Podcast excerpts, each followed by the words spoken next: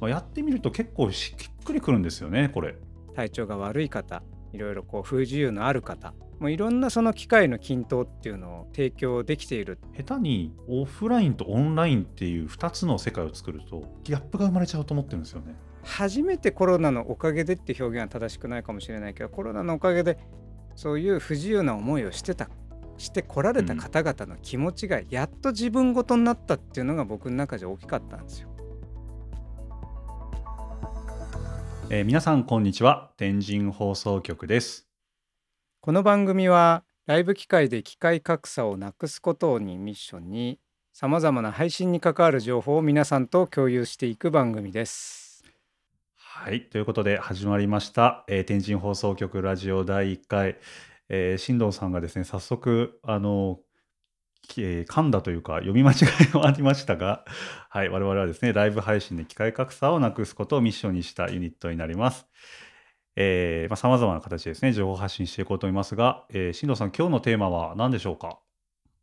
今日のテーマはですね、完全オンライン配信が想像以上に良かった件っていうタイトルにしてます。はい、ですよね。この完全オンライン配信っていうのは、まあ、今我々がですね、やっている配信のことですよね。まあ、この完全オンライン配信っていうことでね、ちょっとこの定義が分かんない人もいるんで説明した方がいいですかね。そうですね。はい。ぜひ、えー、我々の今までちょっと経緯も含めて説明していきましょうか。ぜひ。はい。えっとですね、まあ、我々はですね、えー、もともとライブ配信ユニットとして、えー、まあ、ライブ配信のお手伝いをするという形で、えー、始まったチームなんですが、まあ、今でこそ完全オンライン配信という形式で、皆さんが自宅からですね、えー、全員、私たち含めて自宅から配信するという形でオンラインのライブ配信してるんですが、まあ、最初は実はそうではなかったんですよね。最初はもう出張専門でしたからね。そうなんですよね。あの、大きなスーツケースをですね、引っ提げながらですね、イベント会場に伺って、まあ、それをライブ配信するっていうようなことをやっておりましたと。この状況っていうのがもう、あっという間にすぐに変わっちゃいましたよね。そうですね。それこそ我々始めたの2月だったんで、2月中旬。本当にね、そう、2月中旬だったんで、もうコロナのもう、まあ、直前ですよね。まあもう傾向が、兆候が出始めてたぐらいだったかもしれないんですけど今考えるとよくギリギリ出張してましたよね。でもやはり一気にですね、あの状況が皆さんも知ってる通り変わりまして、えー最終的にですね、もう現地に伺っての、えイベント開催、それから配信というのはできなくなりましたと。ということで、えー4月から、4月、あれはいつでしたっけ？まあ、8日とか9日とかもう早々に切り替えようと。あの緊急事態宣言が確か出た日だったと思うんですけども、まさにですね。その日にですね、えー我々がもうこれからは完全オンラインでやりますと。えー我々はもう現地に伺わず、えー家を出ずですね、えー皆さんが、えー自宅から参加できる完全オンライン配信を支援をしますということを宣言して、まあ、やらせていただいているという形になりますと。なんでまあ完全オンラインっていうのには配信代行をしている我々も自宅でっていう意味ですね。うんそうですね。本当にもう全員が自宅からという形で、本当に私たちも今、あの家でですね、まあ、私は東京、新藤さんは福岡なんですけれども、それぞれをいながら配信をしていたりするという形になります。で、今日はそんな完全オンライン配信がですね、まあ、我々も今1ヶ月半ぐらいですかね、やってますけども、まあ、やってみると結構しっくりくるんですよね、これ。もう戻れないですね。なんかコロナだからっていうよりも、コロナウイルスがこう仮に収束をした、えーまあそれが1年半後になるんじゃないか、ワクチンができるのはそれぐらいじゃないかと言われてますけども、その後になったとしても、なんかこの形って続けていきたいなって思える良さがありますよね。もう良さの方が多いですね、どちらかというとね。なんか、まあ、リアルの良さ、えーももちろんあるんですけれども、やっぱりそのオンラインの良さっていうのも見えてきたし、その中でも完全オンラインの良さっていうのも見えてきたんで、まあ今日はそこをですね、ちょっとこうラジオ形式で話していこうという形ですよね、進藤さん。そうですね。ぜひ今リアルタイムにですねお聞きになっている方々もハッシュタグつけていただいて漢字で天津天神放送局つけていただいてですねこのリアルならではの良さと、まあ、オンラインの良さなんか私はこう思うみたいなのもお待ちしておりますので、まあ、今日は我々は完全オンライン配信が想像以上に良かった件をメインに喋ってきますけどね是非参加されてる皆さんも視聴者の皆さんもですねご意見リアルタイムにいただいて後で拾いますんでですねツイートしていただければと思います。はいでは、えー早速なんですけれども、完全オンライン配信のですね、まあ、やってみてその良かった点っていうのをですね、えーちょっとこう一緒に振り返っていきたいなと思いますと。一応もうちょっとその完全オンライン配信のこう、なんだ具体的な話もイメージもお話しておくと、まあ、ラジオなんであのイメージはお見せできないんですけれども、まあ、 Zoom をベースにしながらですね、その Zoom の上に我々の方でこう絵作りをして、絵作りっていうのはこう、なんでしょう、装飾をするロゴを載せるとか、QR コードを置くとか、あとは Twitter のソーシャルのタイムラインを載せたりしながらですね、ただのズームの絵じゃない形にしてですね、配信するみたいなことをまあやっていますと。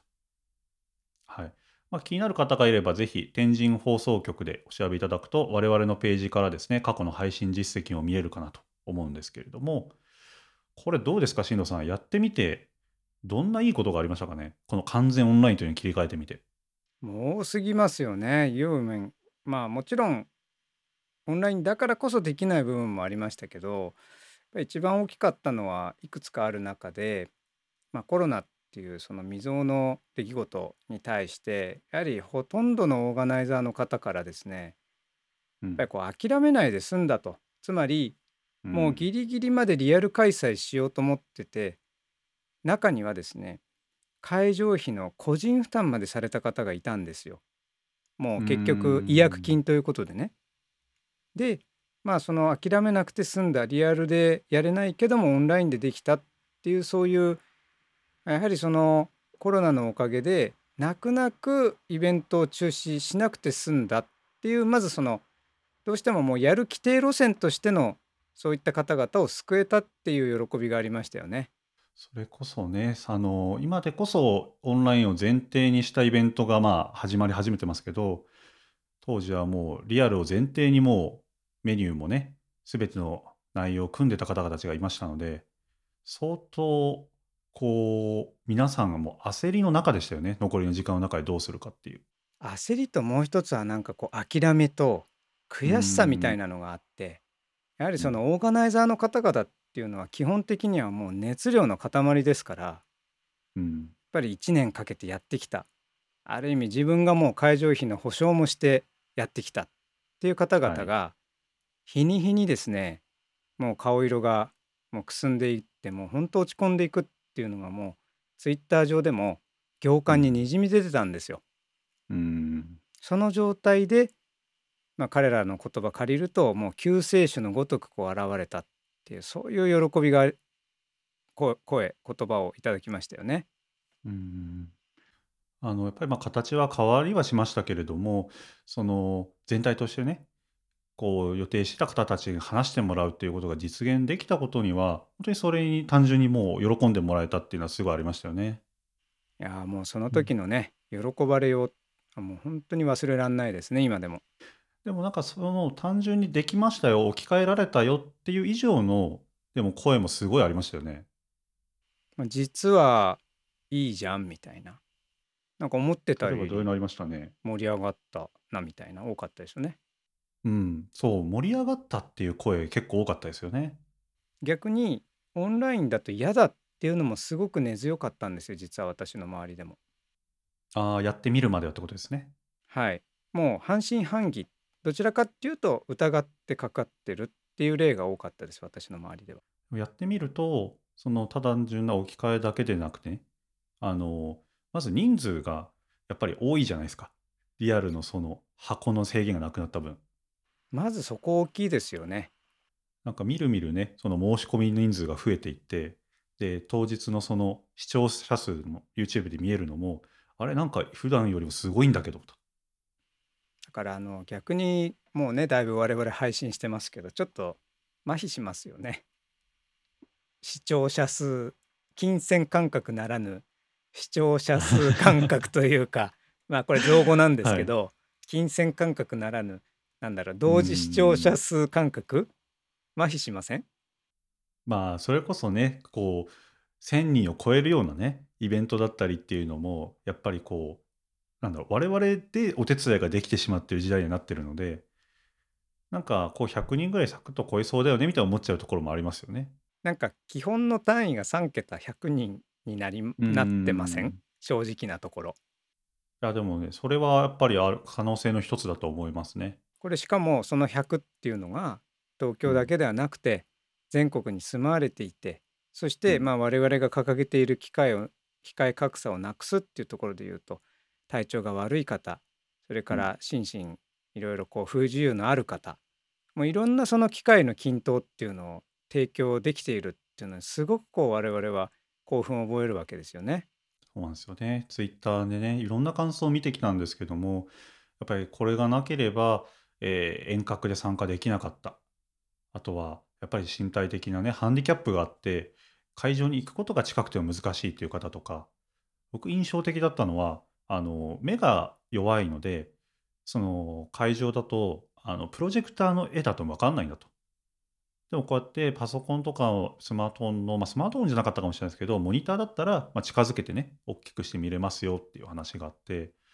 ぱりこれってすごい機械格差をね、なくしてる技だよなっていうのはすごい実感ありましたよね。まあ、今の話で言うともしリアルの場で健常うん。者の方々がもうほぼほぼの場でその方がもし目を細めてね、うん。えーそのスライドを見てたりしたらきっと我々は、まあ、いわゆる心の目ではなくて人間うん。についてる物理的な目でなんか変な人だなとかその見た目でですねその行いっていうのをすごくもしかしたら誤解してたいたかもしれないんですね。うん。でそういう方うん。との差っていうのも我々は一気に取り払ってそういういろいろなハンディキャップとか機械格差を持った方々に提供ができたっていうこととかあるいはまあ我々運営側もやはり配信してる側とか運営してる側ってこれよくコミュニティあるあるで運営者がほとんど楽しめないっていう問題あるんですよコミュニティあるあはい、るね。はい。全然やっぱり運営に気使ってるんで自分たちでは楽しめないコンテうンツ楽ん。しめないこれも我々後でアーカイブ見れるっていうのは本当嬉しいですよね。ね、本当にかえ帰りもないけど、そう、お風呂でね、終わった後入りながらとかっていうのがすぐ見れて、えーキャッチアップできるっていうのは大きいですよね。僕なんかあの YouTube の有料版申し込んだんですよ2月末ぐらいにねその時にまだ飛はい。行機乗ってたんで飛行機の中でそのいわゆる iPhone のデバイスに録画をうん、ダウンロードできるんで YouTube プうん。レミアムであれを見た時の感動ですねあ運営してる側配信してる側でも後追いできるって本当素晴らうしいなと思ん。いましたよ。で、なんか、それだけでなく、その熱量っていう、もうイベントを運営する我々だったりとか、運営の人たちが一番気にするところも、やっぱりオンラインってすごい熱量あるなって思ったと思うんですよ。まあとはいえそれはやはりその松井さんがですねすごくその絵作りのところでツイッターをいや、表示したりとそれかはすごくなんか一部的な話で、ただの演出で、実際ね、やっぱりあのツイッターのはところでタイムラインめちゃくちゃ盛り上がってるじゃないですか。こう僕らがお手伝いしてきたイベントの中で、なんだろう、本当にもう、なんだろうな、コミュニティのもともと持ってた熱量っていうのが、全国がつながることで、なんだろう、もう抑えきれずにこう溢れ返るような状態になったっていうのを、今まで僕ら何度も見てきましたよね。まあある意味スクロールが追いつかない的な映像が。今でも残ってますもんねほとんどのうコミュニティん。で。なんかね、そのコミュニティが、えっと、もともと持ってたポテンシャルのその熱量っていうのが、ある意味今までは、その小さくならざるを得なかったんですよ。なぜかというと、その箱の限界があるじゃないですか。えーみんなが集まれるっていう数の限界あるじゃないですか。これがオンラインっていう、もう全員がこう集まれる場所になってしまったことで、もうね、すごいですよね。ですからそれは言葉を変えると、まあ、うん。漢字一文字のその場というところそのはい。物理的な場のあり方が変わったっていうことだと思います。そうなんですよね。場っていうところで、視覚的なところにどうしてもこだわりがちなところってあると思うんですよ。えー例えば VR 空間でイベントしようかみたいなとか、もう最近話あるじゃないですか。あとはもっとその、なんだろう、奥行き感のある絵作りできないかっていうね、話もあったりとか、いろんなのあるんですけれども、なんだろう、その場に、コミュニティに熱量がこう、もともとあったとすれば、単純にそれをつなげてあげるだけで、こんなにこうね、熱量がもう爆発するのかっていうところには、やっぱりリアルでは作れない可能性っていうのを、まあ、僕らも感じてるし、多分これを聞いてる方の中にも感じてる方は多いんじゃないかなと思いますよね。特にその私がもっとこのオンラインの可能性で思うところっていうのはよくはい。日本のその会社内とかでもですねリアルでもオンラインでも一緒だと思うんですけどなんか質問ありますか？社長スピーカーいろんないわゆる登壇者段の上にいる人たちが投げかけをするんですけどうん。まあシーンってなるわけですよね。なってますよそれね。ってうん。言いたいんだけどまあその静かにしている座して正座して聞くっていうそういううん。まあ精神性とかですね文化っていうのをずっと重んじてきたところを僕はうん。そのオンラインであのツイッターと我々のインターフェースでグラフィカルに表示することって実は相当壊しちゃえるんじゃないかっていううん。ある意味こう人は壊すことに快感を覚えるとすればこれはもうスタートアップシリコンバレーのスタートアップが過去の何か産業や技術を一気にですね短期間に奪ってしまうようなそういったうん。破壊力があるって言われてるつまりテスラはなぜ価値が高くなったかといえば今まで内燃機関のガソリンとかでネジをうん。何万個も使っていろんなメーターとかの業者に波及効果があった産業がですようん。単にシャーシの底の部分とタイヤとバッテリーさえ組み立てれば走っちゃうわけですから。うん。らそういう何かこう破壊的イノベーションが僕コミュニティの場に起きたっていうのがすごくもうワクワクすることでみんなうんが同じ場で発言できるようになったってことだと思うんですよそのシうーンじゃなくん。て。これすごいことだ。と思いません？コミュニティにおいては。いや、思いますね。今まで、その、いるんだけれども、発言をしない、そこまでいるだけだった人たちが、やっぱりもう参加型になれるっていうところの可能性はありますよね。そして誰もが一参加者になれてフラットになれるんですよ。なんかそこの巻き込み方については、まだまだその研究のしがいはあるなと思ってて、やっぱりなんか、まあ見た目の演出も大事ではあるんですけれども、そこ以上にどうやってこう巻き込むのか。先日であれば僕らの場合、まあ、スライドとかでね、質問をやっぱりあの投票制にして上から拾うみたいなのもあったりとか、えー最初に皆さんにこう発信をこう促すようなまあ時間をね、設けるみたいなとこもやっぱり大事だなっていうのも先日ありましたし、なんかそこはすごくね、いろいろと研究しがいありそうですよね。そうですね。ちょっとこう、ハーフタイム的な形でいくつかコメントも拝見しましょうか。ぜひぜひ。あの、ジャーニーマンさんがいっぱいこう発信してくださっていて、とてもありがたい限りです。あの、ジャーニーマンさんとは一緒にバックログワールドをね、配信を一緒にさせていただいて、まあ、あれが我々としては実は完全オンラインの一番こう最初のいただいたご相談だったので、すごく印象的なんですけども、本当にあれも盛り上がりましたよね。すごかった。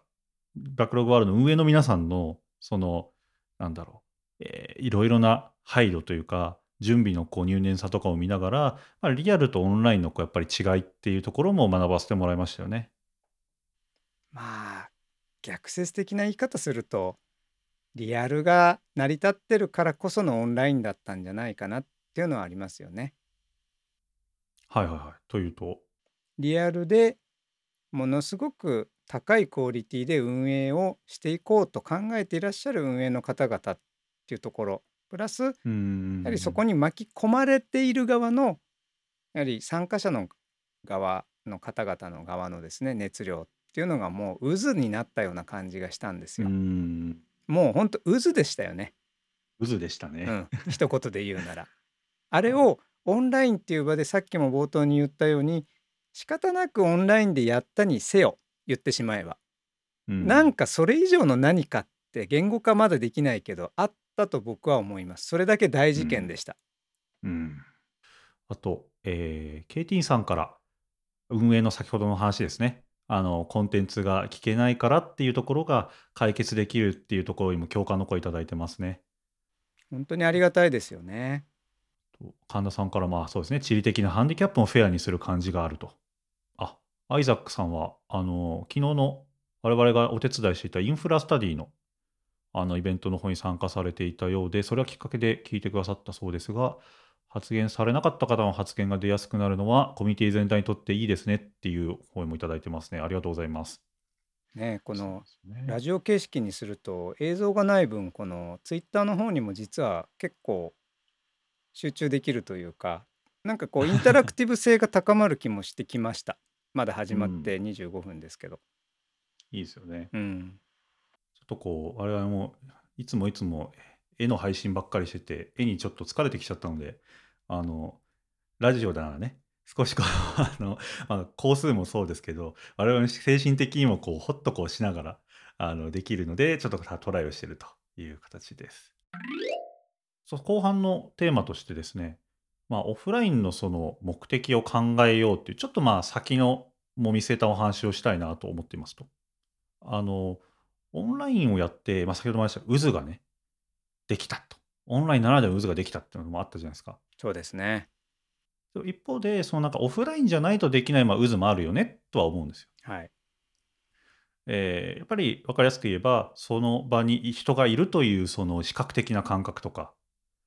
あ、なんか今この人たちの目が見開いたみたいな感じとかね。あとはまあ終わった後のその分かりやすいその懇親会のようなつながりとか。そういったのって、えっと、やっぱりあるなとは思うんですが、じゃあ仮にですよ。仮にコロナウイルスの話が、えーまあ、ワクチンがね、えー出来上がって、えー収束に近づいて、もう何も気にせずね、これ今以前のビフォーコロナのような形でできますよってなったとして、じゃあオフラインをやるべきかどうかって考えるべきだと思うんですね。で、じゃあオンラインとオフラインをハイブリッドにしようよって思うかもしれないんですけど、僕ね、それさえもちゃんと目的を考えた方がいいなっていうのは、今ずっと配信してて思うんですよ。なるほどなんかね、下手に、こう、オフラインとオンラインっていう2つの世界を作ると、ギャップに、ギャップが生まれちゃうと思ってるんですよね。どんなギャップですかそれは？とね、もう、なんだろう、その場の雰囲気みたいな、分かりやすいギャップですよね。そのリアルの場にいる人はい。とえーそのオンラインで、まあ、見ている人、あとは登壇してる人ですよね。ああえっと、まあ、2つパターンがあると思ってて、わかりやすい、よく多分増えそうだなと思うのは、登壇者の皆さんは可能な限りリアルで集まろうと。はいで、えー見る人たちには、えーオンラインでやろううんみたいなのって出てくるかなと思います。まあいわゆる現場に行って主要な人だけが集まったもはい。のをカメラで撮って配信プラスリアルも参加 OK みたいそうですね。まあ、我々もともとこういった形を、えーコロナの直前はやってたりしたなと思うんですけど、なんかこれさえもね、やっぱりギャップ、あの参加者とのある意味差が生まれてるなと思うんですよね。そのその場にいる人たちじゃないとわからないなんかこう事象が起きて、一瞬こう会が止まるみたいな。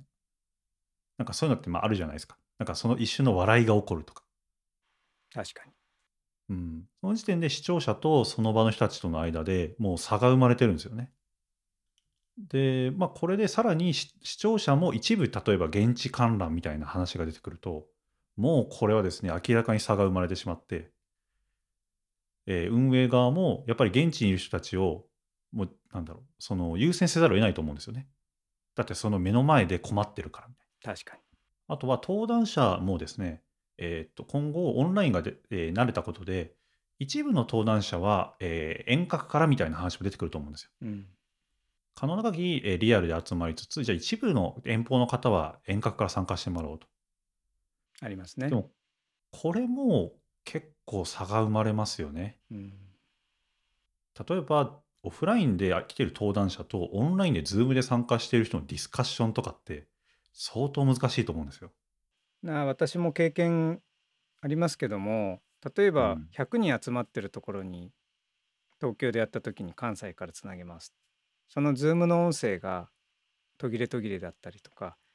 姿がカクカクだったってなるとさっき言ったやっぱり物理的な目でみんな感じちゃうところで言うとやっぱりリアルだよねってなりますよね。なりますよね。ちょっと僕の全然違うまあメディアの話になりますけど、僕最近ニュースピックスを契約して、あの、ニュースピックスの動画番組を見るんですね。で、まあ、かなりソーシャルディスタンスに、えー注意して、うん。その、スタジオの中は距離作ってるんですけど、まあ、でもスタジオに何人か集まるんですよ。で、何人かは、えー、ズームで参加みたいな形してるんですよ。やっぱね、議論盛り上がるのは、そのスタジオの中の人たちなんですよね。確かに。うん。なんか司会の方は頑張って、その、えー何か言いたいことあればぜひ手を挙げてくださいねって言うんですけど、やっぱちょっと気づきにくいますですよね。であとまあこ入りにくいのし。コロナの文脈で言うとうリアルっん。ていうのはすごく貴重な場なんであると場なのであるとうん。いうような文脈が散見されますけども、うん。えー全てがリアルで集まるっていうことであれば平等性というのは担保できると思うんですけどもリはい。アルプラスまあオンラインってなるとどうしてもやはりねもうオンラインっていうのはあくまでもサブ側というような概念が動いてますうん。しそれからまあもっと言うとやはりそのオンラインっていうのは基本的には補助的なものっていうさっき言ったサブですね。これのはい。前提なことがほとんどでしたからそれがメインにうん。逆転したっていうことが今回のまあ事象だと思うんですよね。そうなんですようね。ん。もうオンラインで成立しました。なんだったら今までより盛り上がりました。じゃあこれがリアルでもできるようになったときに、まあある意味リアルはサブなんですよね。そのサブをつけた方がいい目的ってなんだろうねっていう話を考えた方がいいなとは思いまうす。ん。これってその今のはどっちかっていうとその演出というかば雰囲気作りの話でしたけど、技術的なところでもオンラインの方が楽じゃないですか？まあ HDMI つながらないとかコネクターはい。忘れたとかがないですからね。そうなんですよ。そうなんですよ。これちょっとあの参加者側にはなかなか伝わりにくいかもしれないんですけど、やっぱり現地に行ってその配信するってね、大変でしたよね、今思えば。そのリアルでやった時って結構その、なんだろうな、音とか特にセンシティブじゃないですか。確かに。えー話す人が増えれば増えるほど、その音をどうやって均一にとってみんなに届けるかって、もう下手したらその人数分マイク必要だよねみたいな話になってきちゃうと。でも、オンラインだと、えーもうあある意味この Zoom に任せられるじゃないですか。うん。もちろんそのクオリティ的にその下がる側面もあるんですけど、なんか全体的にそこってフラットに近づくから、ある意味こう、なんだろうな、気にならなくなるもするし、まあそれぐらいになっちゃうよねっていう共通認識も出てきたし、あとトラブルが起きにくい。確かに。そう万が一のっていうのが起きにくいのが、やっぱりあのやる側としてはオンラインの良さだなっていうのはすごい思いますよね。まあ、もう一つそのコロナの文脈で言うとうん。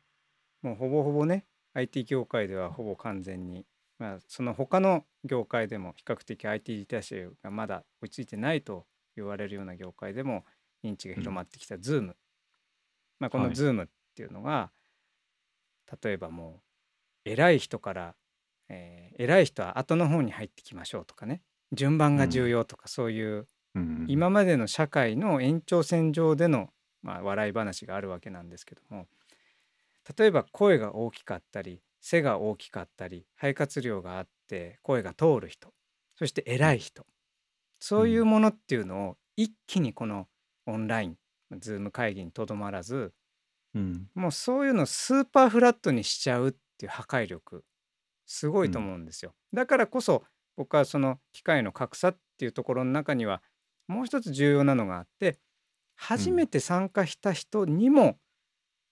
ツイートできるし別にそのツイートは誰かの何かを汚すわけじゃないまあ流量が増えるっていうことであの迷惑だと感じる人もいるかもしれないけどでもうん。個別メッセージメッセージではないですからそうするとう。もうん総量としてツイートがいっぱい出たっていうことでいわゆるその人の習熟度とか立場とかその人が初めてその会に来てるのかそれとももう常連さんなのかっていうところすら破壊しちゃうっていうのがオンラインですね。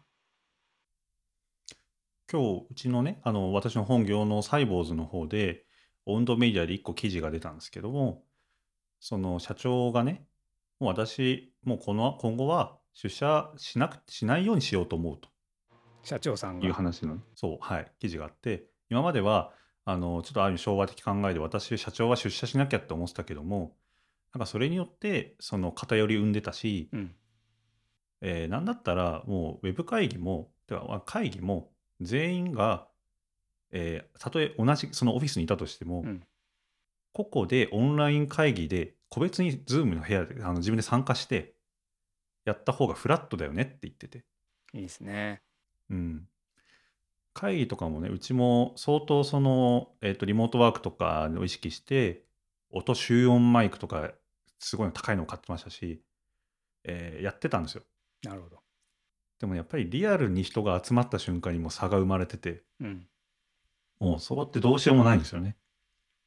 その差を利用してきましたから我々人間は。ああ、それがある意味ヒヒエラルキーというか、だってもう今名刺いらないなと思い始めてるみたいなツイート増えてきた気がしていてね個人的に。はい。確かに僕も名刺入れ毎日見ますけどなんかもう異物に見えるんですよ時代の。そうですね。その名刺という肩書きとかねその人の成り立たせている何かっていう形カタカナで言うとこに近い形っていうのが壊されちゃったわけですよ今回。うん。型とか形が。で、その、僕、うちのサイボーズで言うと、ギャラクシーっていうその大会議室みたいなのがあるんですよ。まあそんな大して大きくは、そこまで大きくないですけど、そそこには、えっと、結構なお金をかけて集音マイクみたいのがいくつかあったりとか、はい。あの、人を追従するカメラとかもあるんですよ。うん。でも、毎回音が聞こえにくいとかって話出てたんですよ。うん。これが Zoom でやった瞬間、パタッとそんなんなくなるじゃないですか。そうですね。うん。だってもう物理的にマイクとも近いから。リアルとオンラインっていうのをフラットにするっていうところは、やっぱりそのお金をかけて作ったとしても、もうやっぱ無理なんだなっていう印象が僕にはそこで強かったんですよ。うん。だからそれは今後もやっぱりあって、だったら僕としてはオンラインでやった方がみんなフラットになりますよね。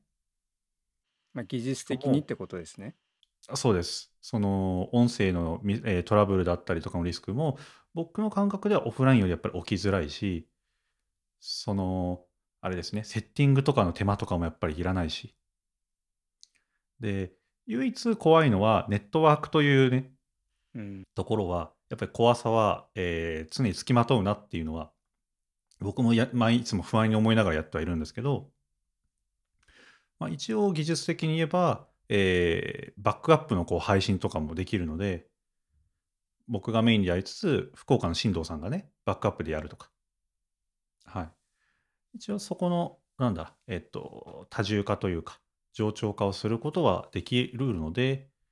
まあ、それが皆さんできるかってそうではないですけど、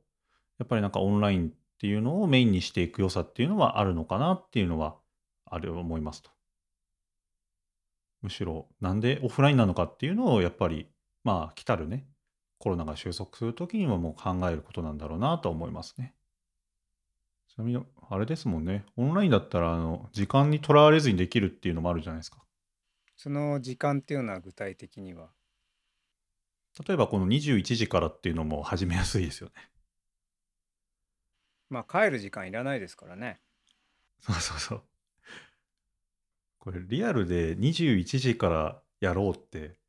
ちょっとこう、いあれですよね。きあの、難しいですよね。まあそのスタイルがいい人っていうのは稀です。まあいろいろ人によって生活時間帯違いますけど、まあ僕がうん勤めていた営業の会社の時は21時から夕会って言って夕方の会だっていうからもうすごい突っ込みどころ満載な会社だったんですけどね。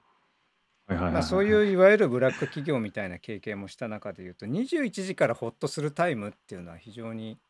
いいと思いますね。それこそこの後あと僕らが終わりましたってやったらね、皆さんこう、それぞれの方に戻れるわけですし、それにこう、なんだろう、つ多くの場合、こう、例えばご家庭とかがあると、21時までがむしろこう、ピークタイムじゃないですか。ですね。こう、6時ぐらいからね、お子さんのこう、食事とかが始まり、お風呂に入れて、で、こう、寝かしつけをしてっていうね、ドタバタのこう、えー3時間ぐらいが始まっていくと。で、えーそれが終わって、ようやくこうほっとしだすのは9時みたいに。うん。で9時には、まあ、イベントはもちろんもう終わってるし、そもそもこう、えー現地に参加することは難しいと。で、それを蹴って、あの、無理やり行くと、えー奥さんからのこう、冷たい目を受けるみたいな。そうですね。そういう例は多かったですね。うーん。エンジニアのね、方なんかははい。もう勉強会出ないとやっぱりキャッチアップできないんで、やっぱりもう毎日でも出たん。いっていう方多かったですからね。ありますようね。ん。なんかこういう今までとまた違う、なんだろうな、タイムゾーンで動けるようになったっていうのもありますよね。逆にあんまり7時とかっていうのは敬遠されますしね。うーん。なんかね、我々ねいろいろやりましたけど、9時ぐらいからが結構いい感じですよね。なので今日も。こういう時間にしたわけですけどね。そうなんですよ。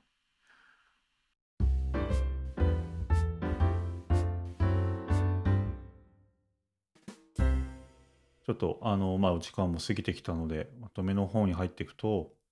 まあ、フルリモートの配信最高ですよねってとこですよね。まあいろいろツイッター上にはですね、未だに悩んでるっていう方々いらっしゃいますけど、まあ、さっき言った技術面においても、まあ、それからやはりそのフラットにできるっていうところからもそのオフラインを否定するわけではないんですけども完全オうん。ンラインという考え方あり方うん。ですね存在の在ですねあり方うん。やっぱこれを提唱していきたいですねそうですね。そのオフラインで、あえてやるメリットがあるとしたら、やっぱりその少人数だったりで、こう密にやるっていうのはやっぱりその場だけだと思うんですよね。はいこうグループワークをしたいとか、えーなんかみんなでね、何かそのディスカッション型にそのしたいみたいな。その方向方向性がよりこう強いイベントになると、やっぱりリアルで、えーないと難しいところがあると思うので、その時は、もうもはやいっそあれですよね、オンラインを捨てるべきだと思うんですよ。うんだってもうそのグループワークとかもオンラインどうやるのみたいな感じじゃないですか。まあとはいえですよそうん。のリアルでやるときにじゃあうん。そのリアルでやったやつの議事録が皆さんにガラス張りになるのかっていうところがあるわけですよ。例えば今いろんな会社でダイレクトメッセージやめようっていう文化があってですね要は個別に。話すんじゃなくてみんなが見えてるところで記録に残るように発言しましょうねっていう文化が出てきたじゃないですか。なるほど。だけど場を持っちゃうといわゆる密室で決まったとかあうそこでん。何をやってたのかわからないっていうことで非うん。常にコントロールしやすいからこそやっぱりさっき言ったように我々はそれを利用していろんな決定事項とか文化を育んできたそれに対してのもうなんか僕はねこのオンラインっていうのはアンチテーゼみたいな部分があるんじゃないかなっていう気がしますね。うーん。それはもうちょっと言うと？もう完全オンラインにしたらうん。怖い人とうん。怖くない人の違いだと思います。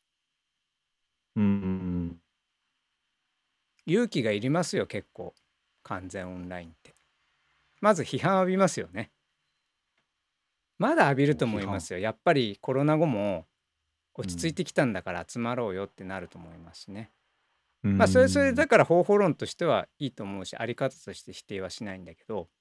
うん。かなり急進的というかこうラディカルな感じはしますよね完全オンラインって。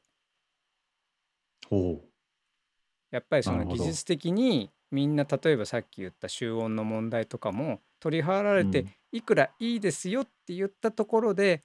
やっうん。ぱりね喉元すぎれば僕はこの完全オンラインっていうのは忘れられていくんじゃないかなっていうふうにも思ってます実は。なるほど。うん、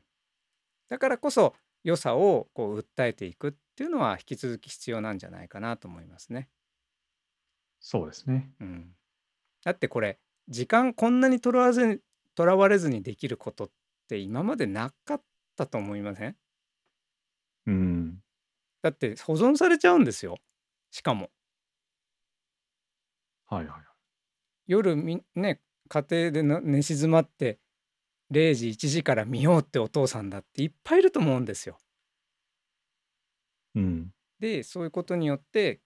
いろんな価値が生まれてまたその機会を得た人が次のコミュニティではスピーカーになるっていうそういう夢物語もあるなと思いますね。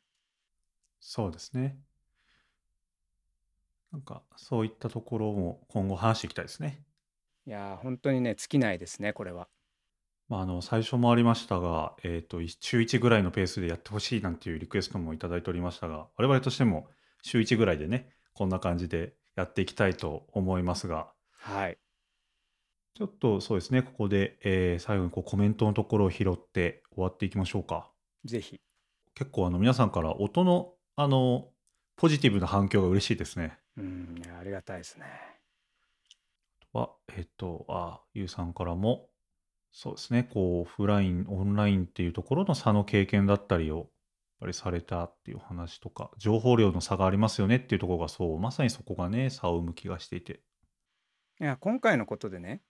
なんかこう、うん生きてるだけでこんなにありがたいことなんだって言ったら大げさかもしれないですけど、はい、やっぱりそういう思いで言ったら初めてコロナのおかげでって表現は正しくないかもしれないけどコロナのおかげでそういう不自由な思いをしてたしてこられた方々の気持ちがやっと自分ごとになったっていうのが僕の中で大きかったんですよ。うん、それは例えば確かに確かに。エンジニア IT エンジ界隈で皆さんねよく自分のことはコミュ障だって言ってねあんまり発言できないんですっていう方多い中で、ツイッターだったら結構いっぱい発言してくれるとかってやっぱどうそういう人たちに文句が広げられるっていうのも本当にいいと思うしさっきも言った通り、初めての人も常連さんも運営も何もって全部取り払われちゃうっていう効果があるっていうのはもう本当にこれコミュニティの本質としてですよ。だって、うん。新しい人がねまた新しい人を呼ぶって本質からしてみたら絶対やっぱりそういったあもうこのコミュニティってなんか常連さんだけしかいないなってなんかやっぱり二度と行かなくなっちゃいますよね。そうですね。オフラインだと、やっぱり、あつなんだろうな、物理的に来るから、それを無限に断れもしないじゃないですか。そう物理的にいるからそう。で、なんかそのグループ輪ができて、そそういうのは視覚的に出ちゃうじゃないですか。目でね。そうそうそう。そういうのがね、フラットになるっていうのはありますよね。だってもう初めて行かれてねあんまり輪に入るのが得意じゃないっていう方ってすごい勇気出して入ってってで話し続かないなみたいな思いされてきたと思うんですよ。神田さんもね、オンライン配信のメリットとして、初めての人も気軽にコメントができるのは納得でしたっていうのもあって、ありがとうございます。そうさにすごく実感してますね。ちょっと今、ジュリドンさんのツイートが気になったんですけど、内輪感の強いコミュニティはオンラインでもハブられ感感じますねと。おお内輪感を出しすぎないのも大切かなという、確かに。なんかね、内輪感出したいなら、なんか、えっと、まあ、オンラインでも、例えばクローズの Zoom にして、なんかみんなね、顔出しするとか、それ YouTube に配信しなくていいよね、みたいな選択肢もあると思うんですよね。で、まあ、それこそオフラインになった時には、もうオフラインオンリーでやった方がいいっていうのもありそうですし。にまあ、コミュニティ的にはオープンに行った方がいいと思うのでね、その内輪感っていうのをどう減らすかみたいなところが、もしかしたら今後の運営としては、えっと、意外と意識をしないといけないところかもしれないですよね。思わず、思わぬこうコメントの拾い方とかでも。もうそもそもなんかこんだけオンラインファーストでやってるともう、んそもそもさっき言った肩書きとか偉いとかまあその御社の社長さんがって話で言うとねうん。うちはって何なんだろうってすごく思うんですよ。なるほど。それが重要でそれをさっきも言った通り3回ぐらい僕言ってるんだけど利用して生きてきたんだと思うんですよね我々うん。うちはという。だけど、うん今もうその垣根が取り払われてこれでもしもう一つ言語、まあ、英語とかね日本語とかこれ言語っていうものがもし共通化できたらもっとすごいことになるわけじゃないですか。はい。だから僕は今構想してるのは、まあ、少し英語ができるので英語でこういうオンラインのライブっていうのの、まあ、発信をしていこうかなというアイデアを持ってますね。そうするとまた見る人が違うしそのアーカイブ見てこうなんでしょう新しい発見があるかもしれないんでなんかそういう。垣根を取り払えるうん面白さはもうほんと毎回配信してて思いますよねワクワク。いろんなその垣根のこう取っ払い方は他にもいっぱいありそうですよね。はい。と、たくさんコメントもいただきまして、ありがとうございます。ありがとうございます。ちなみに、えっと、今我々はですね、Zoom で、えー顔を合わせながら、我々の間だけは実はビデオをオンにして、で、音声だけをですね、えーこんな感じで YouTube に配信しております。ちなみになんか一個ですね、私気づいたのはですね、あの、進藤さん今、マイクのポップガードを置いてるじゃないですか。はい。それね、口隠れてね、僕結構ね、なんか情報が減った感あったんですよ。やっぱり視覚情報の欠落ですか。そう。ここのね、間はね、見えてた方がいいなと思いました。なんか、あの、今話そうとしてるのかみたいなのって意外と口のこう、形とああ、かでそういう周りの。観点ですね。そうそうそうそうそいやー、それはもうさっき松井さんが言った技術的にはですね、やっぱりこれはポップガードは重要ですからね。あの、う。今日はカメ皆さんに。ラを上から向けるとかちょっと工夫しといてください。はい。あの、もし皆さん、あの、ラジオをね、こんな感じでやられたいなって思った方は、あの、参加者、な話し手同士は、こう、ビデオをオンにしてですね、見えるようにしておいた方が、やっぱりそこはですね、いいなとは思いますね。いうことで、はい、そろそろお時間も参りましたので、こんな形で第1回の天神放送局ラジオは終わらせていただこうと思います。はい、我々は今後もですね、えーライブ配信で機械格差をなくすために、様々な配信に関わる情報を皆さんとシェアをして、えー誰でも配信ができるような世界を目指していきたいと思います。ぜひ次回もお聞きいただければと思います。それではまた、また来週お会いいたしましょう。ありがとうございました。皆さんありがとうございました。